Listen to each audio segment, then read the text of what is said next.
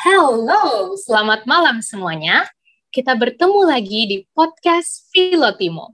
Udah nggak kerasa nih, kita udah masuk episode ketiga. Kalau sebelumnya kalian belum pernah mendengar, kira-kira podcast Filotimo itu apa sih? Aku jelaskan kembali ya. Podcast Filotimo adalah podcast ringan yang membahas seputar pengalaman-pengalaman selama kuliah bersama dengan narasumber terpercaya dari mahasiswa Teknik Biomedis Universitas Airlangga. Oke, dan malam ini Anda tentunya tidak sendirian. Aku, Bles Valenta Veronica Masniari atau Blesva akan memandu jalannya podcast malam ini yang bertemakan mengenai skripsi. Skripsi ini topik yang sangat-sangat penting ya, apalagi untuk kita mahasiswa-mahasiswa. Aduh, Aku yakin nih teman-teman di sini semua pasti sangat penasaran untuk dengerin podcast kali ini. Oke, sebelum kita beranjak lebih jauh nih, sebelum kita terlalu excited, aku mau mengingatkan sekali lagi bahwa topik yang akan kita bahas ini tidak akan menyinggung isu sara, hal yang bersifat menyudutkan ataupun negatif. Jadi dengan itu, semua pendengar teman-teman di sini bisa memperoleh informasi dan mengambil pelajaran yang bermanfaat dengan aman untuk pembuatan skripsinya nanti. Oke, di sini udah hadir narasumber kita yang tentunya pasti udah berpengalaman ya di bidang perskripsian. Dan kita di sini podcast Filotimu nggak tanggung-tanggung kawan-kawan. Kita menghadirkan dua narasumber sekaligus supaya ilmunya juga nggak nanggung. Kita sapa dulu yuk ada Mas Fadel Maulana dan juga Mbak Dea Sasabila dari Teknik Biomedis Unair Angkatan 2017. Selamat malam Mas Fadel dan Mbak Dea. Halo semuanya, selamat malam. Halo, selamat, selamat malam. Selamat malam Mbak Dea. Oke, untuk itu karena aku sangat yakin teman-teman di sini udah nggak sabar lagi, kita langsung aja masuk ya. Kita awali pembahasan kita. Aku mau nanya dulu nih, kira-kira tentang latar belakang skripsi Mas Fadel dan juga Mbak Dea. Secara singkat, kira-kira tentang apa sih? Apalagi di sini Mas Fadel dari instrumentasi ya, dan juga Mbak Dea dari biomaterial. Mungkin boleh Mas Fadel duluan? Oke, terima kasih. Oke, halo semuanya teman-teman. Kenalin nama aku Fadel Maulana, angkatan 2017. Uh, skripsiku tentang sistem kontrol artificial pankreas yang dioptimasi menggunakan algoritma Grey Wolf Optimizer. Jadi istilahnya kita punya pompa PID yang dikontrol dengan AI kayak gitu. Waduh, mantap nih Mas Fadel. Aku yakin pasti di sini kita um, walaupun setengah-setengah ngerti kira-kira itu apaan, udah pada penasaran ya, yang pun uh, kita akan gali lebih lanjut lagi nanti. Kalau Mbak Dea dari biomaterial apa nih Mbak skripsinya? Oke, jadi uh, aku dari angkatan 2017 juga ya. Nah, kalau skripsi aku sendiri membahas tentang pengembangan biomaterial polimer dan komposit sebagai solusi penyempitan pembuluh darah pada pasien stroke. Jadi uh, aku mengangkat permasalahan ini karena penyakit stroke sendiri uh, merupakan penyakit yang prevalensinya cukup tinggi ya, sehingga menyebabkan uh, kematian tertinggi di dunia gitu. Wah, terima kasih Mbak Dea, Mas Fadel. sangat-sangat aku aja yang mendengarnya udah tertarik nih. Untuk itu, dari cerita singkatnya aja tadi pasti kita udah pengen mengulik lebih jauh lagi. Uh, karena itu, kita nggak berlama-lama lagi ya. Di sini udah ada beberapa pertanyaan-pertanyaan yang kita sudah kumpulkan, kita tampung dari teman-teman teknik biomedis semua yang ingin tahu lebih lanjut lagi seluk-beluknya tentang pembuatan skripsi. Uh, mungkin boleh kali ini aku tanya kepada Mbak Dea duluan ya. Kalau Mbak sendiri tuh bagaimana sih Mbak cara mendapatkan ide skripsi waktu itu? Apakah Mbak uh, tiba-tiba kepikiran nih kayak tadi, oh uh, karena dari latar belakangnya ini penyakit yang sangat-sangat dibutuhkan atau itu dari dosen Mbak biasanya bakal kasih ke kita topiknya? Wah, kalau penentuan topik sendiri panjang ya prosesnya. Awalnya dari um, banyak mengamati problematika yang kita jalani sehari-hari sih kayak banyak banget ide-ide liar gitu kan. Cuman biasanya dari ide, ide kayak gitu nggak terarah gitu kan idenya. Jadi dulu aku punya dua topik sebenarnya Yang satu itu tentang gastrochisis. Nah, yang satu lagi topik tentang stroke ini hasil diskusi dengan dosen pembimbing. Jadi, waktu itu ada pembahasan mengenai topik, terus uh, diberi masukan dan saran sampai akhirnya uh, muncullah ide untuk pengembangan material ini karena ini merupakan salah satu uh, joint research juga gitu. Tergantung sih untuk penentuannya bisa jadi dari uh, sendiri, tapi kebanyakan kalau untuk S1 ya itu sih hasil diskusi dengan dosen pembimbing, soalnya biasanya ide-ide kita belum terlalu terarah gitu. Hmm. Wah, keren banget kalau dari Mbak Dea berarti termasuknya joint research ya. Kalau dari Mas Fadel kayak gimana Mas waktu itu cara mendapatkan ide skripsinya? Nah, kalau aku uh, itu awalnya aku dulu mau ngambil sinyal plus cuman karena satu dan hmm. lain hal uh, ibaratnya ada sistem kontrol gitu yang mengalihkan perhatianku terhadap dunia keteknikan ini gitu dan di akhir uh, perkuliahan sistem kontrol waktu semester 6 kalau nggak salah itu tuh ada tugas akhir yang kita harus ngebikin tentang artificial pankreas. Mm-hmm. Nah, dulu itu sebelum uh, ngomongin soal artificial pankreas, aku mikir kalau misalkan pankreas saja bisa dimodelkan, mungkin ginjal juga bisa kan. Nah, sempat dulu hmm. waktu awal proses pembuatan skripsi, uh, aku dan uh, teman uh, rekan topik kontrol itu, Ronald, kita kayak milih antara pankreas atau uh, hemodialisa gitu, ginjal gitu yang mau kita modelkan.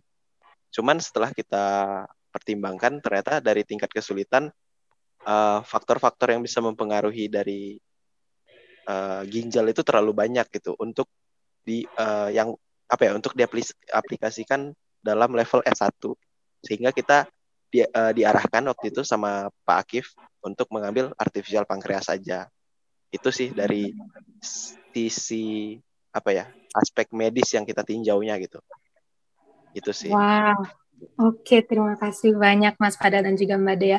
Berarti memang terkadang gitu ya kita uh, tentunya pasti udah punya eh, kira-kira visionnya mau ke mana skripsinya, tapi tetap akan dibimbing oleh dosen-dosen pembimbing kita. Untuk itu, um, saya juga penasaran nih. Tadi Mas Fadal apalagi juga bilang awalnya memang tertarik ke sistem kontrol. Kalau itu uh, awalnya Mas Mbak ini, apalagi Mas Mbak kan dari penjurusan yang berbeda ya, instrumentasi dan biomaterial, cara menentukan topik besar skripsi yang sesuai dengan minat dan kemampuan Mas Mbak tuh kayak gimana sih? Mungkin tadi Mas Fadal, kenapa sih kira-kira uh, tertarik dengan sistem kontrol tuh? Cerita awalnya tuh kayak gimana, Mas? Oke. Okay. Um, awalnya kenapa aku milih sistem kontrol? Pertama, menurut aku pribadi ya, ini uh, kan ini pribadi subjektif gitu. Maaf untuk fanboy fanboy penjurusan di instu yang lain gitu. Tapi menurutku sistem kontrol itu paling masuk akal gitu. Menurut aku pribadi ya dibandingkan harus ngambil sinyal gitu yang hitungan matematikanya begitu ribet atau AI AI itu apa ya kurang menarik gitu untuk aku pribadi gitu maaf untuk yang skripsinya AI citra yang kayak gitu gitu cuman aku, uh, di masa perkuliahan itu aku nggak merasakan uh, ada ketertarikan untuk sana gitu. Nah, setelah bertemu sistem kontrol inilah gitu, kayak wah kalau misalkan di tubuh aja bisa kita giniin, bayangin aspek uh, pengaplikasiannya di hal-hal lain gitu. Ya kan ibaratnya kontrol tuh kayak ngatur pompa yang kayak kayak gitu gitu. Hmm. Dan untuk hitungannya sendiri tidak begitu ribet gitu. Tapi susah sih Bless sebenarnya. Tapi itulah supaya ada tantangannya juga gitu. Maaf kalau ini jadi lucu. Cuman uh, yang aku ya aku Wah, lebih milih sistem kontrol. Maaf ya deh. Untuk yang mendengarkan ini ya kalian tau lah aku kayak gimana kan. Jadi uh, aku ngambil sistem kontrol gitu. Dan aku juga nggak tahu. Aku cuma tahu sistem kontrol artificial pankreas doang yang metode lain-lain sebagainya itu pada dasarnya fans Pak Akif sih ya nggak ya kayak Wah, kalian ngerasain gak sih uh, eh, semangat semangat Pak Akif ketika dia mengajar hmm. ketika dia di video Benar, nah, aku juga ya. salah satunya juga itu jadi faktor kayak wah aku suka orang yang bersemangat gitu Pak Akif tuh kayak somehow klik gitu semangat semangatnya. Jadi kalau kalian uh, itu juga bisa jadi preferensi kalian lah dalam menentukan topik gitu. Kayak pembimbing itu bisa uh, expertise-nya dia gitu. Itu sih. Maaf ya Bless, agak panjang yang bagian ini. Gak apa-apa Mas. Aku jadi baru tahu ternyata fanboy bukan cuma di boy band doang ya, tapi atau fan girl yeah. ternyata bahkan dari topik skripsi kawan-kawan. Tadi yeah, dosen yeah. juga ada fanboy fanbase fanbase-nya ya. Mantap. Thank you Mas Fadel. Ternyata walaupun topiknya susah juga uh, asal kita minat ya nggak apa-apa gitu. Kalau Mbak Dea gimana Mbak dari biomaterial? Wah, dari biomaterial ada ini juga sih, ada fanboy-fanboy tersendiri ya juga. Jadi uh, setuju sama Fadel tadi salah satu faktornya mungkin bisa jadi dari dosen pembimbing juga ya. Nah selain hmm. itu mungkin balik lagi kalau ke topik skripsi sebenarnya ada dua golongan sih. Ada golongan yang emang idealis, pengen skripsinya yang keren gitu, tapi somehow susah untuk dikerjain gitu karena hmm. idealnya idealisnya itu. Tapi ada juga yang ya udah skripsian sama dosen pembimbing yang uh, gampang dan biar bisa cepat lulus gitu. Jadi tergantung balik lagi ke individunya masing-masing. Nah kalau aku sendiri mungkin bisa dibilang termasuk salah satu yang agak uh, idealis karena uh, dibanding semua yang ngambil topik, jadi topik skripsi aku ini baru belum pernah ada penelitian yang cutting sebelumnya tentang topik aku ini gitu. Jadi biasanya uh, kat, apa skripsi itu untuk tingkat S1 kan sifatnya kayak uh, melanjutkan penelitian ya, pengembangan penelitian. Nah, mm-hmm. untuk tingkat S2 dan S3 itu harus membuat inovasi uh, hal baru gitu. Nah, untuk aku karena join research sama S3, jadi sifatnya masih uh, initial research gitu. Jadi aku har, uh, apa ya kayak merasa seneng di challenge gitu dan akhirnya ya udah sih ngejalanin uh, skripsi ini dengan topik untuk mengembangkan material yang uh, baru diaplikasiin untuk menderita stroke ini gitu. Itu sih kalau dari aku. Wah ya ampun keren banget jadinya menambah motivasi aku sendiri yang sedang mempersiapkan skripsi ya ampun terima kasih Mas Mbak semoga beneran uh, bisa termasuk anak-anak yang idealis itu juga deh. Mungkin aku boleh tanya lagi nih ke uh, Mas Mbak. Kalau tadi seperti um, Mbak Dea kan join research ya Mbak, itu tuh uh, dalam mempersiapkan skripsi, khususnya skripsi Mbak Dea nih, um, apa aja sih Mbak yang harus dipersiapkan mulai dari kapan uh, Mbak Dea itu tuh mulai untuk prepare skripsi dan kira-kira apa aja nih skill-skill yang harus ada di kita supaya nanti ngerjain skripsinya nggak susah-susah amat gitu mbak. Wah, basically kalau biomaterial karena kalian harus wet lab ya banyak baca sih, banyak baca-baca jurnal. Mungkin ya kalau memang uh, ambis untuk skripsi udah bisa mulai di akhir semester 6 mungkin, tapi kalau aku sendiri baru mulai semester 7 sih, benar-benar baru ambil proposal, baru baca-baca gitu. Yang paling penting sih yaitu banyak baca, karena dengan kalian banyak baca, untuk di biomaterial tuh kalian bakal banyak tahu dan bakal makin paham sama kerangka penelitian yang kalian bikin itu sendiri gitu. Jadi selain itu mungkin lebih ke uh, technical and practical skills di laboratorium sih. Selain itu ya kayak dari internship-internship atau magang kegiatan lab yang pernah kalian kerjain mungkin itu bisa jadi bermanfaat juga untuk mengerjakan skripsi gitu sih. Kalau untuk biomaterial ya, kalau instru mungkin bisa dari Fadel nih, beda kayaknya ya iya. skill setnya. Gimana nih mas? Kalau dari uh, instrumentasi? Blas boleh diulang nggak pertanyaannya Blas? Tadi aku habis menangkap kijang gitu loh. menangkap kijang gimana tuh mas ya wah keren Jadi, keren banget ada mas. ada kijang lewat gitu teman-teman Jadi mohon maaf uh, apa pertanyaannya ya ampun wah, memang keren nih ya emang kayaknya lagi di taman safari Fadel iya di Prigen biasa Prigen Nih kawan-kawan uh, Mas hmm. Mbak skripsi ini yang sangat idealis bahkan sangat bisa multitasking loh. Eh, yang pun salut banget aku nih. Uh, tadi pertanyaannya ini Mbak.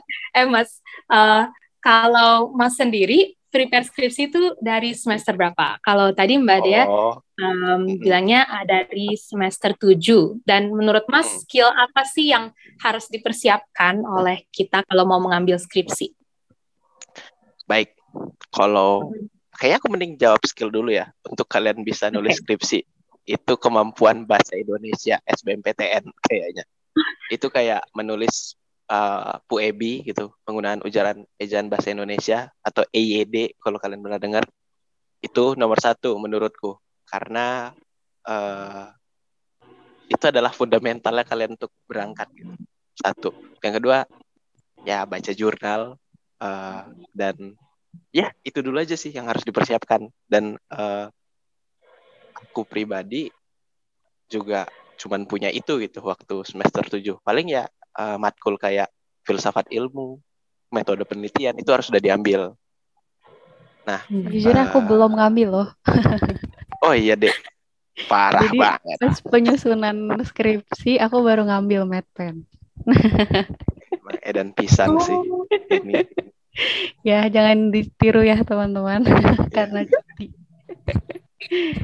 uh, cuman kalau misalkan uh, orang-orang yang beruntung dia biasanya pas medpen tuh udah mulai ngerjain sekitar semester hmm. 6 cuman biasanya kalau anak TB kan kayak aduh aku nggak tahu mau ngambil skripsi apa gitu kan. Ya udah uh, akhirnya mereka biasa medpen tuh tidak dimanfaatkan dengan baik ya. Maaf teman-teman. Teman-teman angkatanku gitu. Banyak yang gak memanfaatkan dengan baik. Akhirnya ya med yang dia tulis di medpen itu berbeda dengan yang dia tulis di proscript gitu. Tapi ada beberapa teman-teman yang uh, bagus gitu di medpennya gitu. Dan mereka uh, lurus dengan ada yang tiga setengah tahun ada yang uh, lebih awal dibandingkan teman-teman yang lain nah untuk si instru kalau yang uh, aku sendiri ya aku sendiri juga uh, uh, tidak terlalu fanboy gitu untuk TB ini gitu. Jadi aku nggak terlalu banyak menguasai hal-hal gitu. Cuman kalau aku boleh uh, bilang ke teman-teman yang belum ngambil, uh, kalau kalian mau ngambil sis, uh, skripsi itu kontrol, sinyal, uh, AI gitu ya, uh, image processing, dan ya empat hal itu kuasain MATLAB dari sekarang. Jangan habisin kayak satu sampai tiga bulan buat belajar MATLAB doang. Itu satu. Terus yang kedua um, kalau kalian mau ngambil um, uh, skripsi yang bentuknya pakai hardware kalian kuasai hardwarenya itu sebelum kalian proposal kalau bisa. Karena uh, hardware tuh bottleneck paling gede sih menurutku gitu. Untuk anak instru kalau pakai hardware. Karena kalian harus belajar dulu hardware kayak gimana masangnya gimana sifat-sifat kelistrikannya fitur-fitur dia gitu. Uh, dan menurutku kenapa aku ambil skripsiku yang sekarang gitu asalnya tuh mau ada hardware pakai Arduino gitu.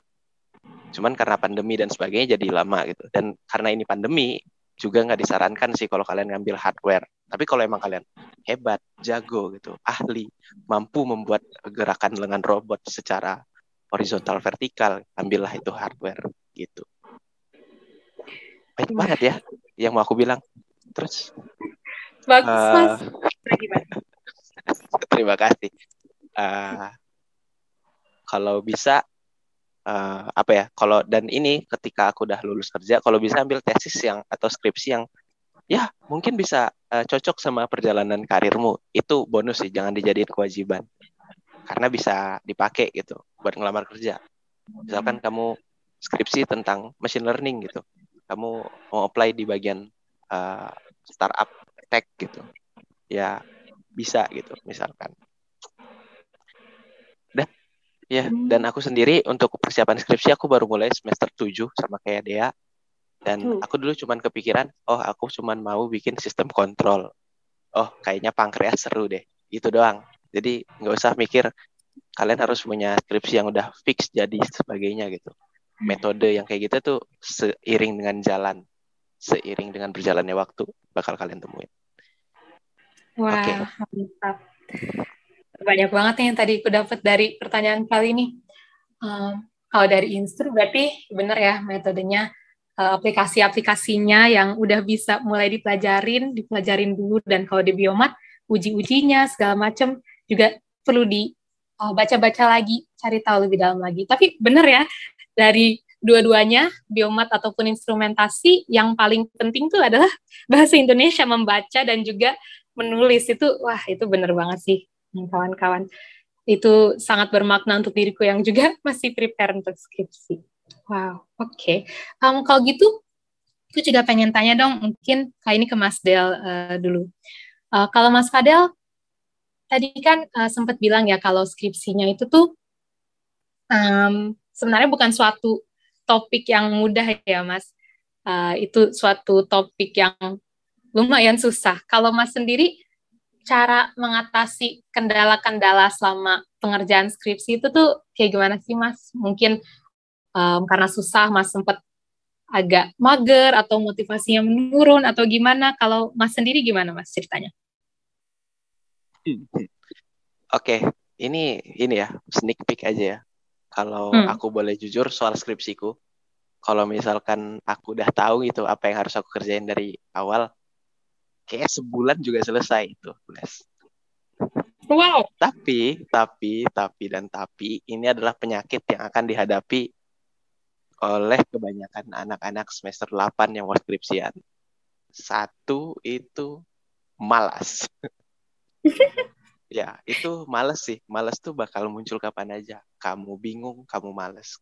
Kamu ada kerjaan lain, kamu malas. Kamu emang gak mau ngerjain aja, kamu bakal malas gitu. Jadi malas tuh bakal jadi apa ya momok nomor satu lah dalam ngerjain skripsi ini. Dan jangan berharap ini tuh skripsi bakal selesai kayak tugas-tugas kelompok yang bakal dibantuin sama teman-temanmu yang rajin itu. Hmm. Teman-temanmu yang rajin tuh bakal lulus duluan, sedangkan kamu yang biasanya hanya ikut nama gitu ya, seperti aku gitu waktu kuliah dulu gitu. Ya nggak selalu sih, tapi pernah lah beberapa kali. Ya itu bakal ketinggalan di skripsi.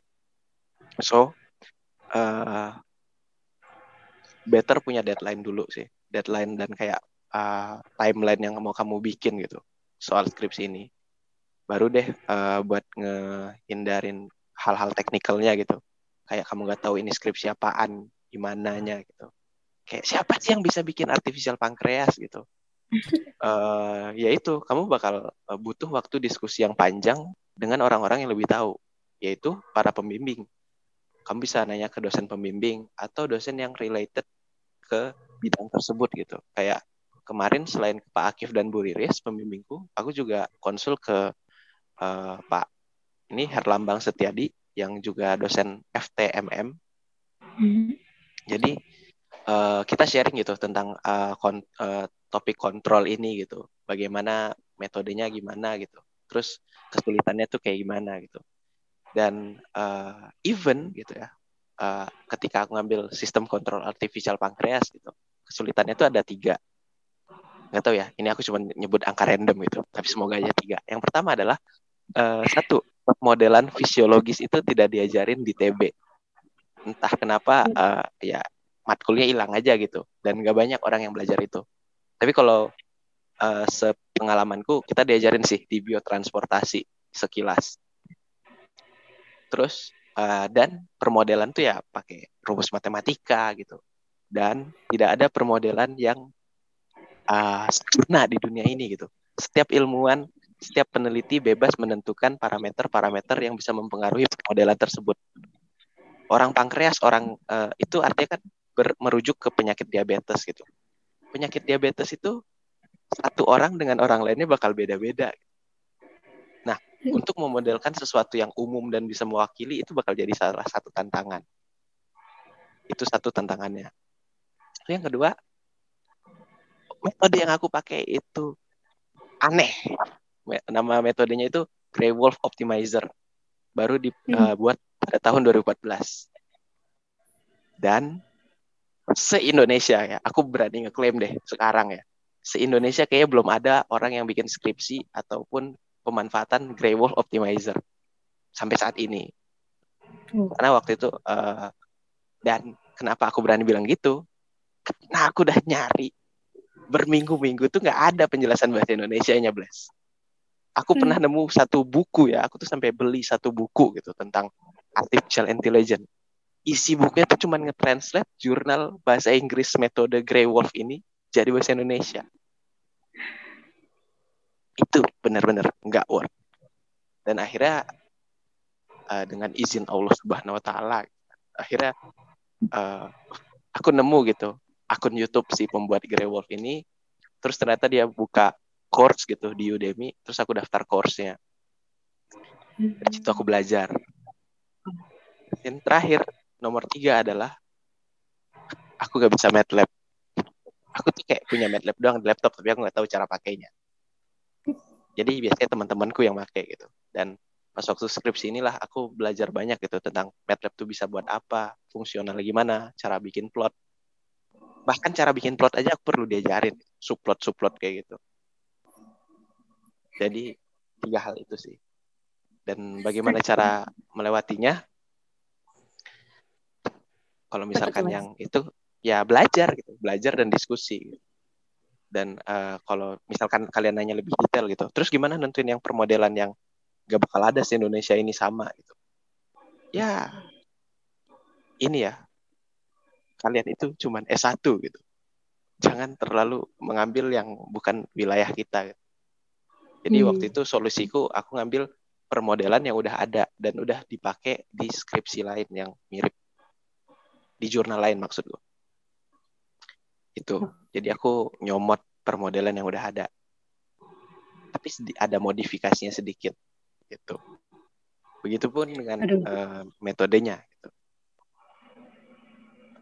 Gitu bless ya ya ampun. Ya, ternyata banyak juga ya, ya. Banyak, banget. nggak dalam skripsi itu hurdle-hurdle yang harus kita lewatin dari kemalasan harus belajar mandiri. Waduh itu benar banget sih mas. Harus meningkatkan motivasi ya sepanjang uh, skripsi ini. Kalau mbak Dea kira-kira gimana mbak? Ada nggak pengalaman yang kayak gini juga? Wah ada banget.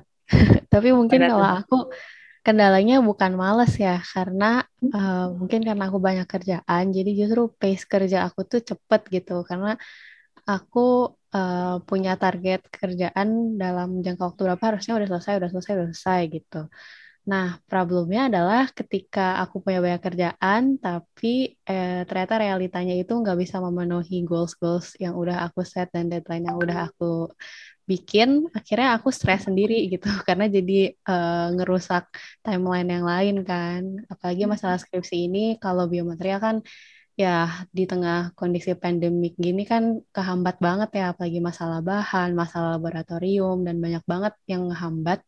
Jadi akhirnya aku kemarin stres sendiri gitu. Teman-teman yang lain udah pada mulai, sedangkan aku yang sebenarnya udah uh, siap lah, saya udah siap tempur gitu, tapi nggak punya senjatanya karena bahannya belum datang. Jadi ya udah aku hmm. akhirnya kemarin bingung sendiri. Tapi in the end untuk ngatasin itu aku uh, bilang ke diri aku sendiri sih kayak ya semua orang punya pace-nya masing-masing. Kita nggak bisa hmm. ngebandingin sama orang lain gitu. Kayak yang harus kita lakuin ya fokus sama apa yang kita kerjain dan uh, ngematengin apa yang mau kita lakuin aja sih supaya kita uh, mungkin bisa ngejar di minute-minute terakhir gitu. Kayak kalau misalkan yang lain udah trial tapi mereka uh, gagal ya berkali-kali. Dengan kita udah persiapin diri secara matang ya kita bisa langsung uh, sekali eksekusi dan bisa berhasil gitu. Gitu sih kalau aku dari biomaterial kendala terbesar. Keren banget nih ya. Kita dari dua narasumber dapat juga tentang dua karakteristik. Bahkan um, kalau dari Mas Fadel yang aku sangat-sangat rasakan juga Mas. Rasa malas itu sangat susah dilawan. Kalau bahkan dari Mbak Dea ternyata uh, kesibukan atau bahkan udah ngatur timeline juga pasti ada aja ya yang um, nanti menghambat atau mengubah timeline itu.